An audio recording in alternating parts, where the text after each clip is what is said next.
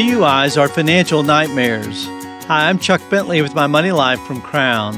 Drugs and alcohol affect the lives of many.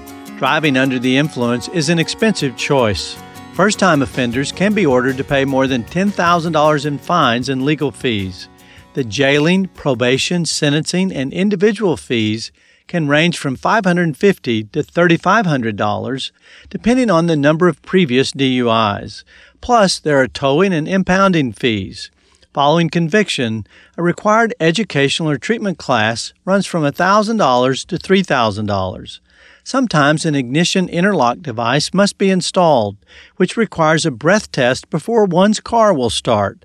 That can run between $500 and $1,500. Then consider the cost of increased car insurance. If there are property damages or injuries, expect to pay thousands of dollars more. If a case goes to court, there will be attorney fees and the cost of court proceedings. Should someone die in an accident, the guilty driver can expect to have their license revoked, a prison sentence of up to 15 years, and a fine of $10,000. The financial impact is staggering. Plus, we can't put a price on the cost of broken relationships and the burden of guilt.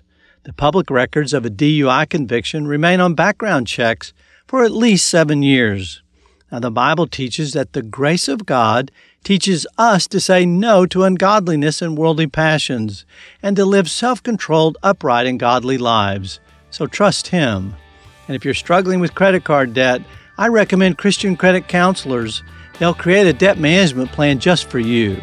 For more information, call the Crown Helpline, 800 722 1976, or visit online at crown.org slash ccc.